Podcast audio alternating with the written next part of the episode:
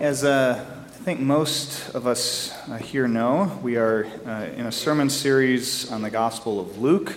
It's going to take us all summer. We're going to work our way through the entire Gospel, and this is the third um, sermon in this series. Uh, but we've had a couple things going on the last few Sundays, and so we weren't able to get to this. I actually want to start this morning before I read the passage by just showing a video um, from the folks at the Bible Project. Um, in case you've never heard of the Bible Project, they produce videos uh, about the Bible. It's right there in the name. And uh, as part of that, they actually do really neat, fascinating overview videos of every book of the Bible. And the Gospel of Luke is actually quite long, so they have two of them. And we're going to watch uh, the first one of those uh, that just goes over the first half of the book, and then we'll watch the one that goes over the second half of the book when we get there. So if we could play that. The Gospel according to Luke it's one of the earliest accounts of Jesus' life, and it's actually part one of a unified two volume work, Luke Acts. If you compare the opening lines of both of these books, it's clear that they come from the same author. And there are internal clues in the book of Acts, as well as an early tradition that identifies the author as Luke, the traveling companion and co worker of Paul the Apostle, who we know was also a doctor. Luke opens his work with a preface telling us how and why he wrote this book. He acknowledges that there's many other fine accounts of Jesus' life out there, but he wanted to go back to the eyewitness traditions of as many early disciples as he could, in order to produce what he calls an orderly account about the things that have been fulfilled among us. Now, that word fulfilled shows us why Luke wrote this account. For him, the story of Jesus isn't just ancient history. He wants to show how it's the fulfillment of the long covenant story of God and Israel, and bigger than that, of the story of God in the whole world. The book's design is fairly clear. There's a long introduction that sets up the stories of John the Baptist and Jesus. Then, in chapters 3 to 9, Luke presents a robust portrait of Jesus and his mission in his home region of Galilee. After that, the large midsection of the book is Jesus' long journey to Jerusalem, which leads to the story's climax Jesus' final week in Jerusalem leading up to his death and resurrection, which then leads on into the book of Acts. In this video, we're just going to focus on the first half of Luke's gospel. The extended introduction tells in parallel the birth stories of John the Baptist and Jesus. So you have this elderly priestly couple, Zechariah and Elizabeth, and then this young unmarried woman, Mary and Joseph. They both receive an unlikely divine promise that they're going to have a son. Both promises are fulfilled then, as John and then Jesus are born, and both parents sing poems of celebration. Now, these poetic songs, they're filled with echoes from the Old Testament, psalms and prophets, showing how these children will fulfill God's ancient promises. But these poems also preview each child's role in the story to follow. So, John is the prophetic messenger promised in the Torah and the prophets who's going to prepare Israel to meet their God. And Jesus, he's the messianic king promised to David, who's going to bring God's reign over Israel and God's blessing to the nations, just like he promised to Abraham. After this, Mary brings Jesus to the Jerusalem temple for his dedication, and two elderly prophets, Anna and Simeon, they see Jesus and they recognize who he is. And Simeon sings his own song, a poem inspired by the prophet Isaiah. He says, This child is God's salvation for Israel, and he will become a light to the nations. So, with all this anticipation, the story moves forward into the next main section, where Luke presents Jesus and his mission. He sets the stage with John's renewal movement at the Jordan River, where he's calling a new, repentant, recommitted Israel into existence through baptism. He's preparing for the arrival of God's kingdom. And then Jesus appears as the leader of this new Israel, and he's marked out by the Spirit and the voice of God from heaven. He is the beloved Son of God. After this, Luke follows with the genealogy, and it traces Jesus' origins back to David, then back to Abraham, and then all the way back to Adam from the book of Genesis. Luke's claiming here that Jesus is the messianic king of Israel who will bring God's blessing, but not only to Israel, the family of Abraham.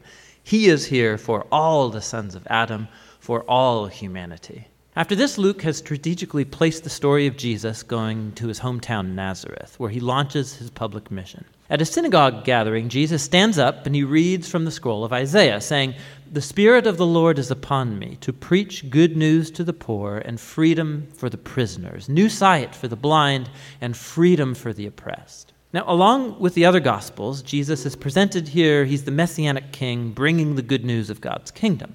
But what Luke uniquely highlights are the social implications of Jesus' mission. So he brings freedom. The Greek word is aphesis. It literally means release, and it refers to the ancient Jewish practice of the year of Jubilee described in Leviticus 25. It's when all Israelite slaves were released, when people's debts were canceled, when land that was sold is returned back to families. It's all a symbolic reenactment of God's liberating justice and mercy. And then Jesus says that this good news of release is specifically for the poor. Now, in the Old Testament, the poor, or in Hebrew, ani, it's a much broader category than just people who don't have very much money. It refers also to people of low social status in their culture, like people with disabilities or women and children and the elderly.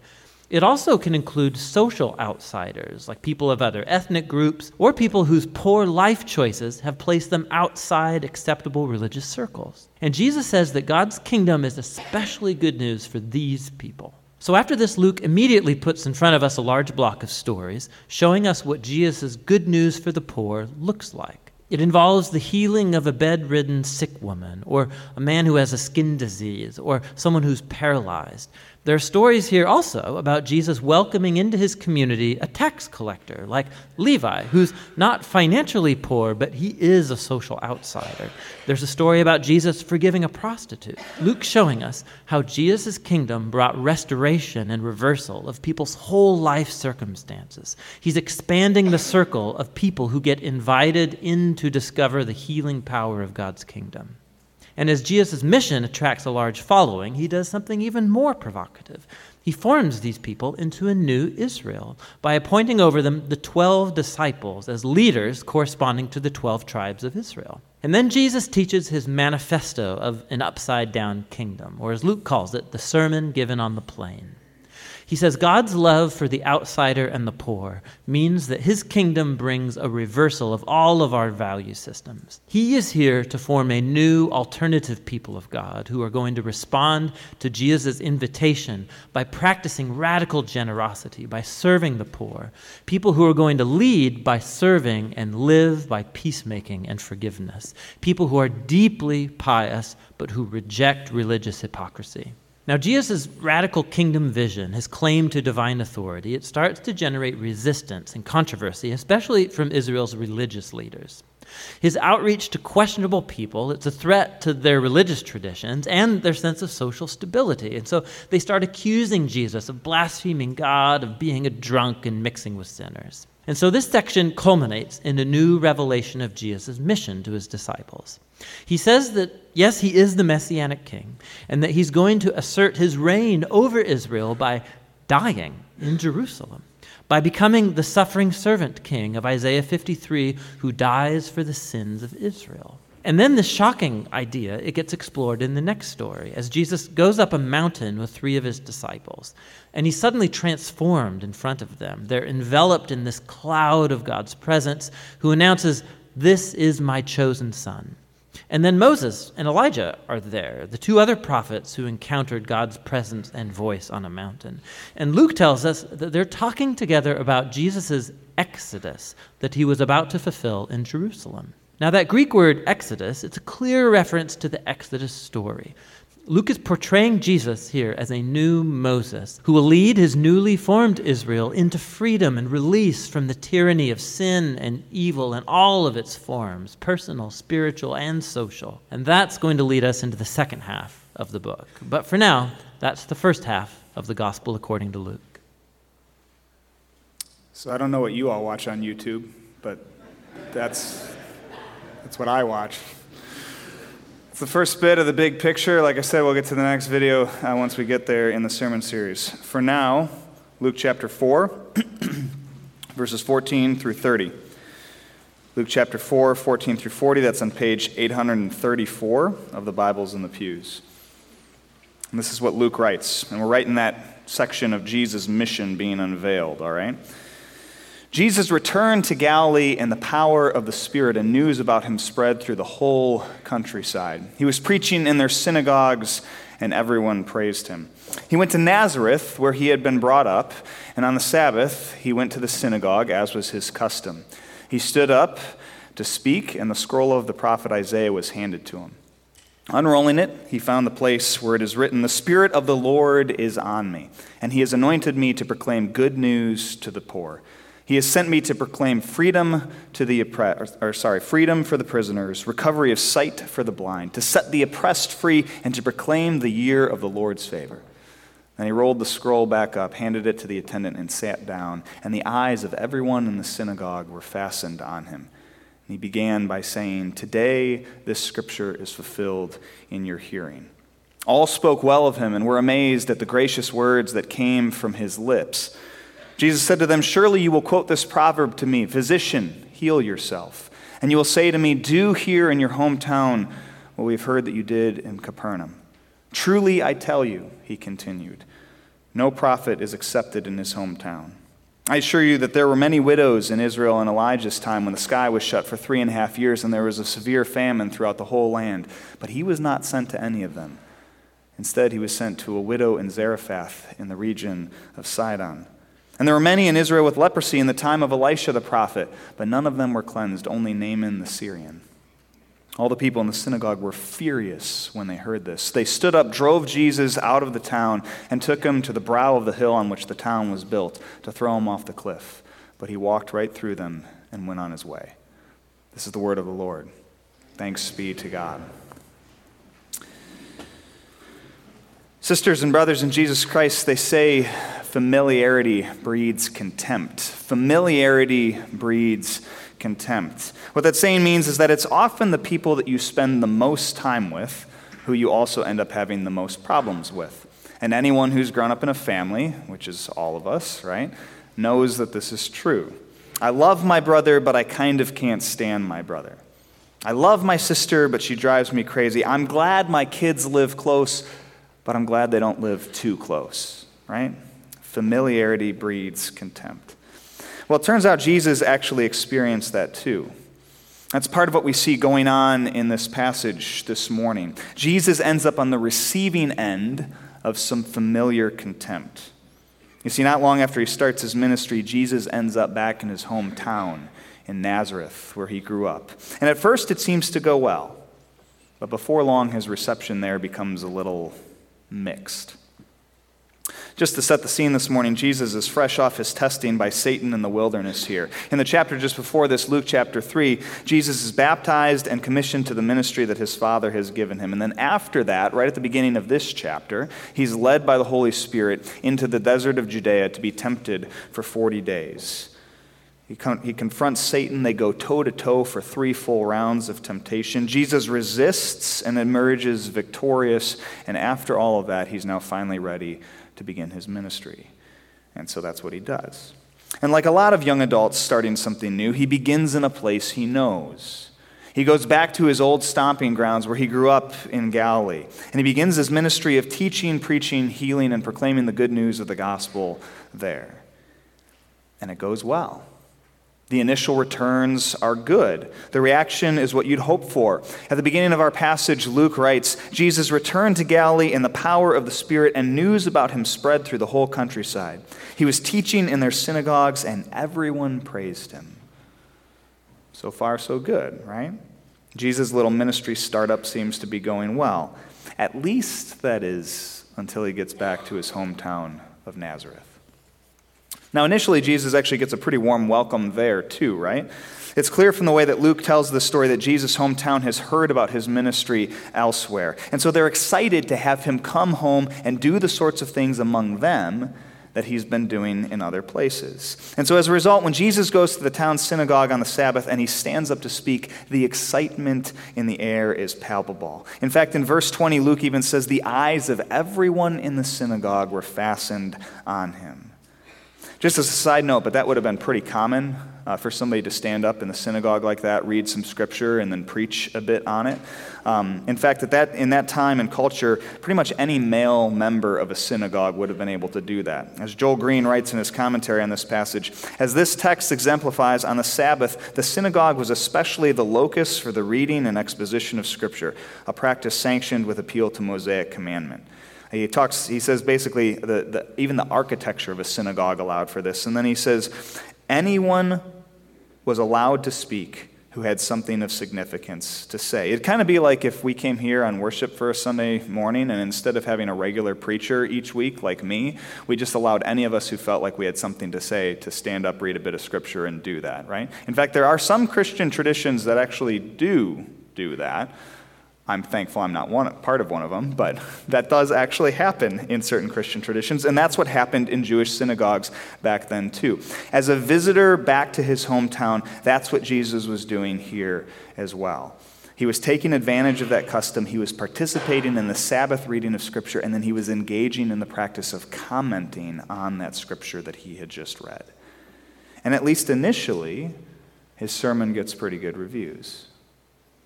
Jesus reads from the prophet Isaiah, specifically Isaiah 61, verses 1 and 2. The Spirit of the Lord is on me because he has anointed me to proclaim good news to the poor. He has sent me to proclaim freedom for the prisoners and recovery of sight for the blind, to set the oppressed free, to proclaim the year of the Lord's favor. And then he rolls up the scroll, sits down, and says, Today this scripture is fulfilled in your hearing. And it's a bold statement but it actually goes over pretty well, right? Because as Luke says, all spoke well of him and were amazed at the gracious words that came from his lips. Isn't this Joseph's son? They asked. In other words, Jesus' hometown thinks pretty highly of him. They like what they're seeing here. They're on board with what they're hearing. After all, here's this hometown kid, this son of the synagogue, one of their own. He's been out and about in the surrounding area, preaching, teaching, performing miracles and healing, but now he's back home. He's back in the fold, back where he belongs, and it looks like he's going to do all the stuff that he's done elsewhere too. And again, there's excitement there, right? There's excitement in Nazareth. There's excitement in Jesus' hometown. The atmosphere is charged. The feeling is festive. It's all happening just the way that Jesus' friends and neighbors would have expected it to the excitement, the rumors, the reports that they had gotten about Jesus' ministry had preceded him, and yet he fits the bill. He lives up to the reports. He lives up to the press. He looks the part. The Spirit of God is on him. He's proclaiming good news, freedom, and the Lord's favor. The miracles are just around the corner, and Nazareth is seeing exactly what they expected of Jesus. And then all of a sudden, just like that, it all shifts it all changes. You see, it turns out that Jesus had a second part to this sermon that he was preaching that Sabbath day in the Nazareth synagogue. Like we just saw, the first part, reading Isaiah 61 and then telling the congregation that it was all fulfilled in him, that part went over just fine. But in verses 23 through 27, Jesus continues Surely you will quote this proverb to me Physician, heal yourself. And you will tell me, Do here in your hometown what we have heard that you did in Capernaum. Truly I tell you, no prophet is accepted in his hometown. I assure you that there were many widows in Israel in Elijah's time when the sky was shut for three and a half years and there was a severe famine throughout the land. Yet Elijah was not sent to any of them, but to a widow in Zarephath in the region of Sidon. And there were many in Israel with leprosy in the time of Elisha the prophet, yet not one of them was cleansed, only Naaman the Syrian. I'll suffice it to say that this second part of Jesus' sermon here does not go over nearly as well as the first half. As Luke writes, all the people in the synagogue were furious when they heard this. They got up, drove Jesus out of the town, and took him to the brow of the hill on which the town was built in order to throw him off the cliff. So, what's going on here? What, what's changed? Why does Jesus' hometown go from fastening their eyes on him, speaking well of him, and being amazed at what he's saying, to all of a sudden driving him out of town and trying to throw him off a cliff? Well, the answer to that question actually has to do with the first part of what Jesus says here Physician, heal yourself. Do here in your hometown what we have heard that you did in Capernaum. That's kind of the key to the whole complex situation here. You see, like pretty much everyone else in first century Palestine, the people of Nazareth, they wanted a Savior. That's why they were actually fine with Jesus reading Isaiah 61 and telling them that he was fulfilling it. It might sound gutsy to us today, at least that's the way I've always kind of read that, right? Jesus unrolls the scroll of Isaiah, he reads a bit of that prophet, and then he says, This scripture is fulfilled in me, in your hearing. But it turns out that's actually exactly what the people of Nazareth wanted to hear. They wanted someone to come along and fulfill prophecies like that. They wanted someone to come with the Spirit of the Lord. They wanted someone to come and proclaim good news, freedom, and the Lord's favor. In other words, they wanted someone to come and fulfill all their hopes and dreams of what God would someday do. You see, the first part of Jesus' sermon here is exactly what the people of Nazareth had been looking forward to. It's, in fact, it's actually what the, the Jewish people as a whole had been looking forward to. They'd been looking forward to someone like Jesus coming and doing the kinds of things that Jesus was doing.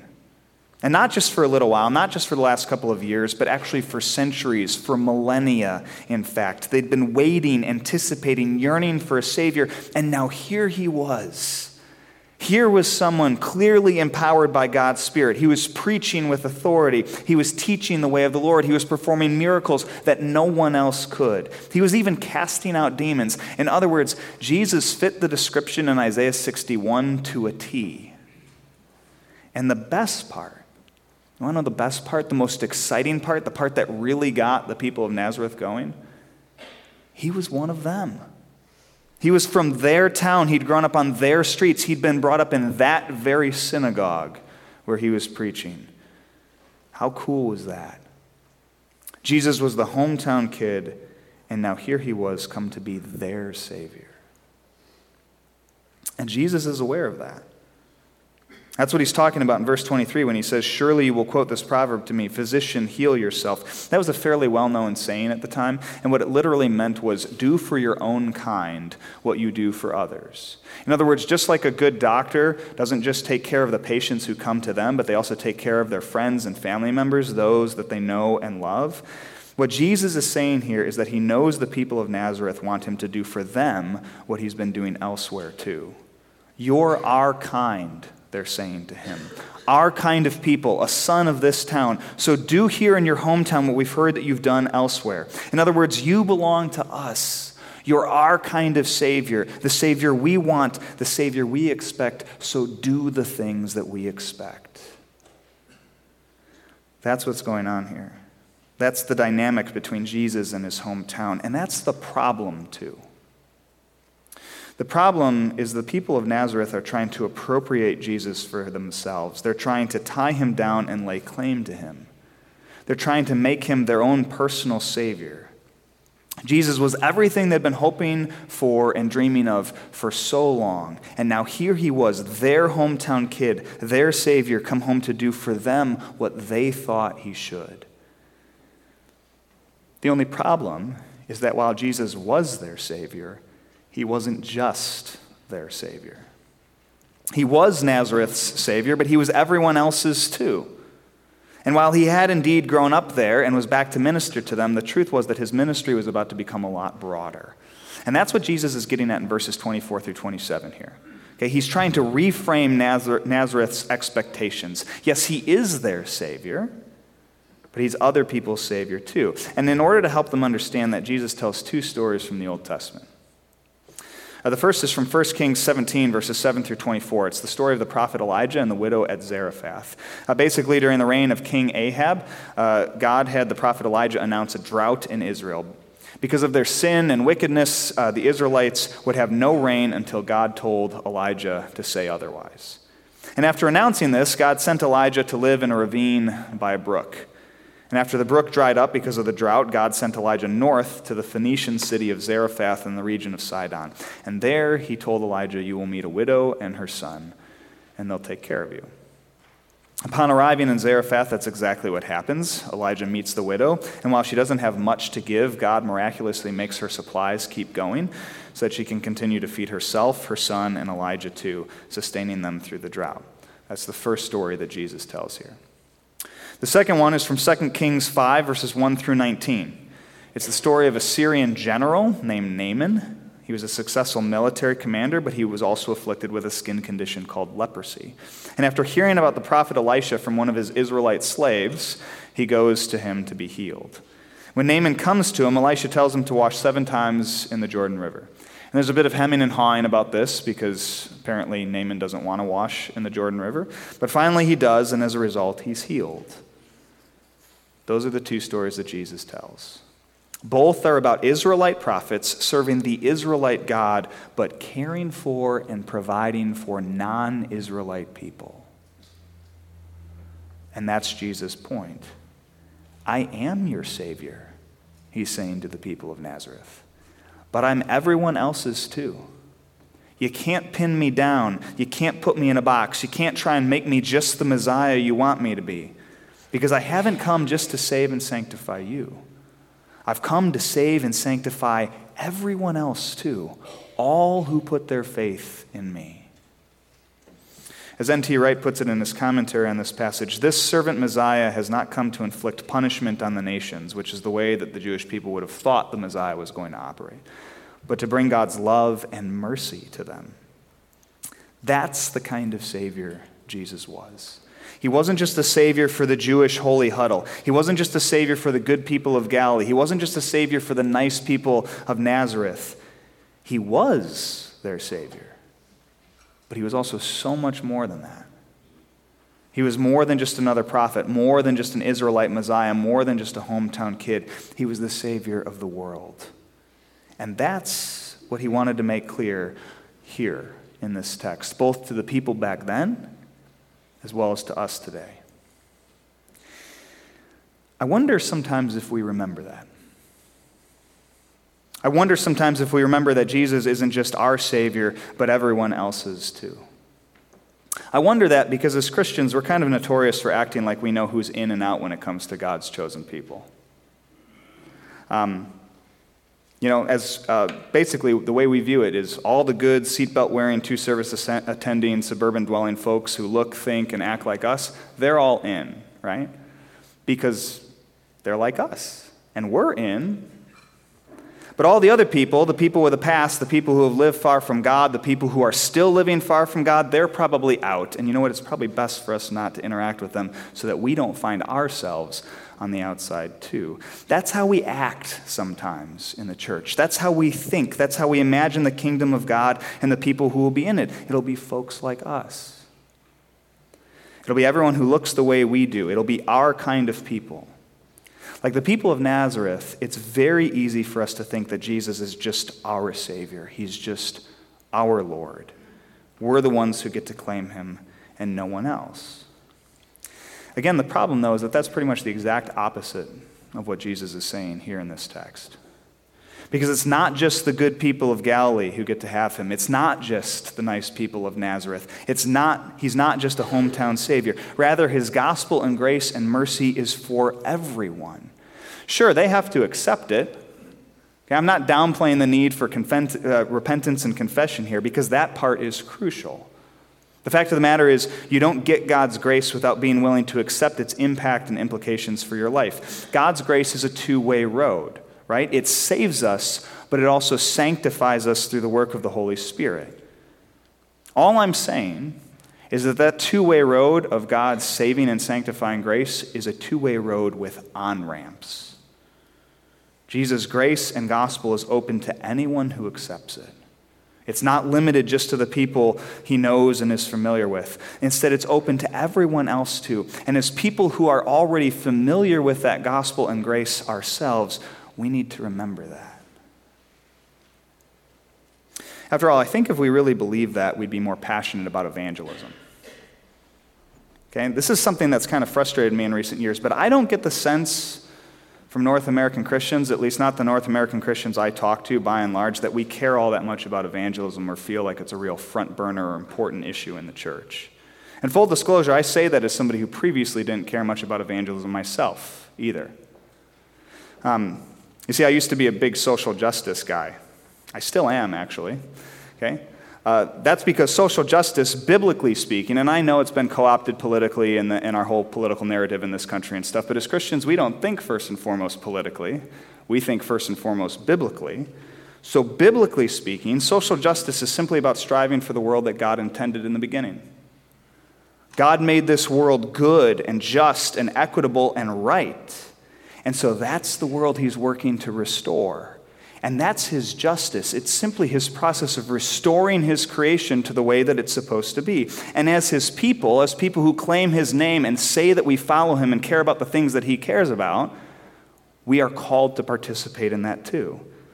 So, I, as a Christian, I don't care about social justice because some political movement or party tells me to. I care about social justice as a Christian because the Bible tells me to. The problem is, and I know I'm not alone in this because I see many other Christians fall into this ditch as well. I used to care about social justice to the exclusion of evangelism. Okay? You see, people kind of like to pit those two things together. Well, you can care about social justice or you can care about evangelism, but you can't care about both.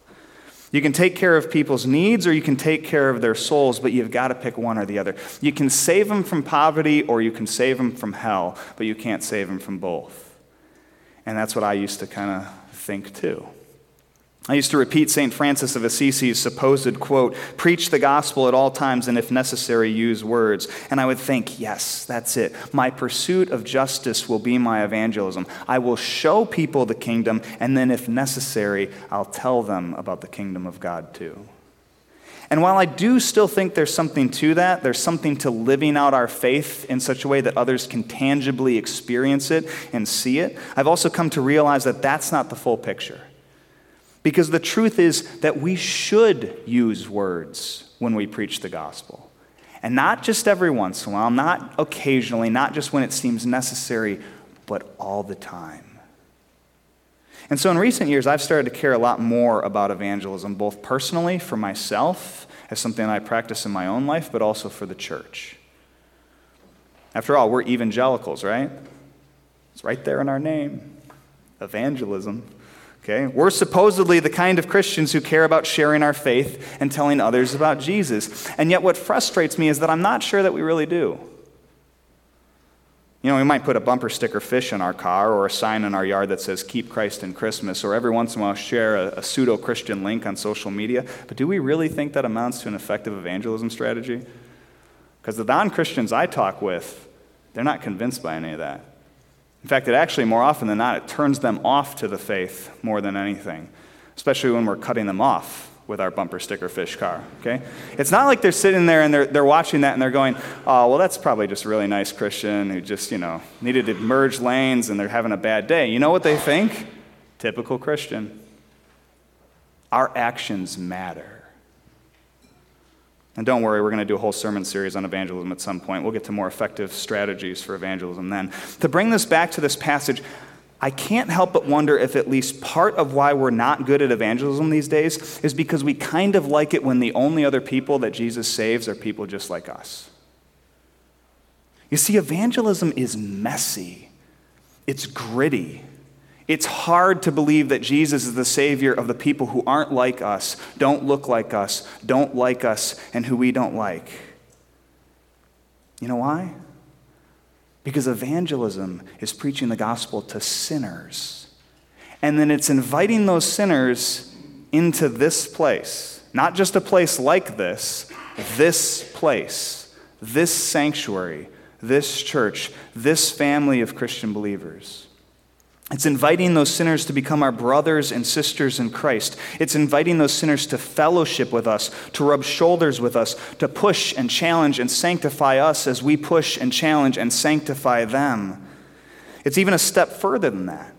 It's inviting those sinners into our homes and our families and our lives. And I know that that's a countercultural thing to say in family oriented West Michigan, but I can't help but think that sometimes our nuclear families actually become an idol that stands in the way of us doing this kind of work. Because when we never allow others into our orbit and into our sphere of influence, we are not being the Christian family that we are called to be, inviting others in. And don't worry, we'll do a sermon series on that someday too. In a word, evangelism is realizing that Jesus isn't just our Savior, He's not just the Savior of the good people of Galilee, the nice people of Nazareth, the people who look and think and act just like us. Instead, evangelism requires realizing that Jesus is everyone else's Savior too. And then it requires realizing that we need to tell them that. After all, that's the gospel. I like how N.T. Wright sums up his commentary on this passage. He writes, the message, this message of what kind of Savior Jesus is, was and remains shocking. And it is. Jesus claimed to be reaching out with healing to all people, though itself a vital Jewish idea was not what most first century Jews wanted or expected. I would say it's not what most first century or 21st century Christians want or expect either. As we shall see, Jesus coupled it with severe warnings to his own countrymen. Unless they could see that this was the time for God to be gracious, unless they abandoned their futile dreams of military victory over their national enemies, like the people of Phoenicia in Zarephath in the region of Sidon, like the Syrians, they would suffer defeat themselves at every level military, political, and theological. Here, as at the climax of the gospel story, the crucifixion, Jesus' challenge and warning brings about a violent reaction. The gospel still does this today when it challenges all interests and agendas with the news of God's surprising grace. But that's just it. God's grace does surprise. It surprised the people of Nazareth back then. It surprises us still today. And you want to know the, surpri- the most surprising part of God's grace? It's for us. We were sinners too. We needed a Savior. And I am beyond grateful that Jesus did not limit his grace in such a way that we could not experience it ourselves. Let's not limit it either. Let's help others know and experience that grace. As the people of Jesus, those that he has saved and sanctified ourselves, let's help others know and experience him. Thanks be to God. Amen. Will you pray with me? Oh Lord, you're not always the God that we expect. You don't always do the things that we expect. And your son didn't always do or look the way that people expected either. In fact, you still continue to surprise us today. But thank you for not limiting your grace. Thank you for including us in this family of believers.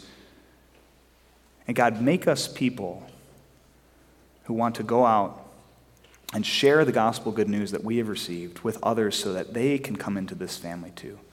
Lead us by your Holy Spirit. Give us the words to speak in those moments.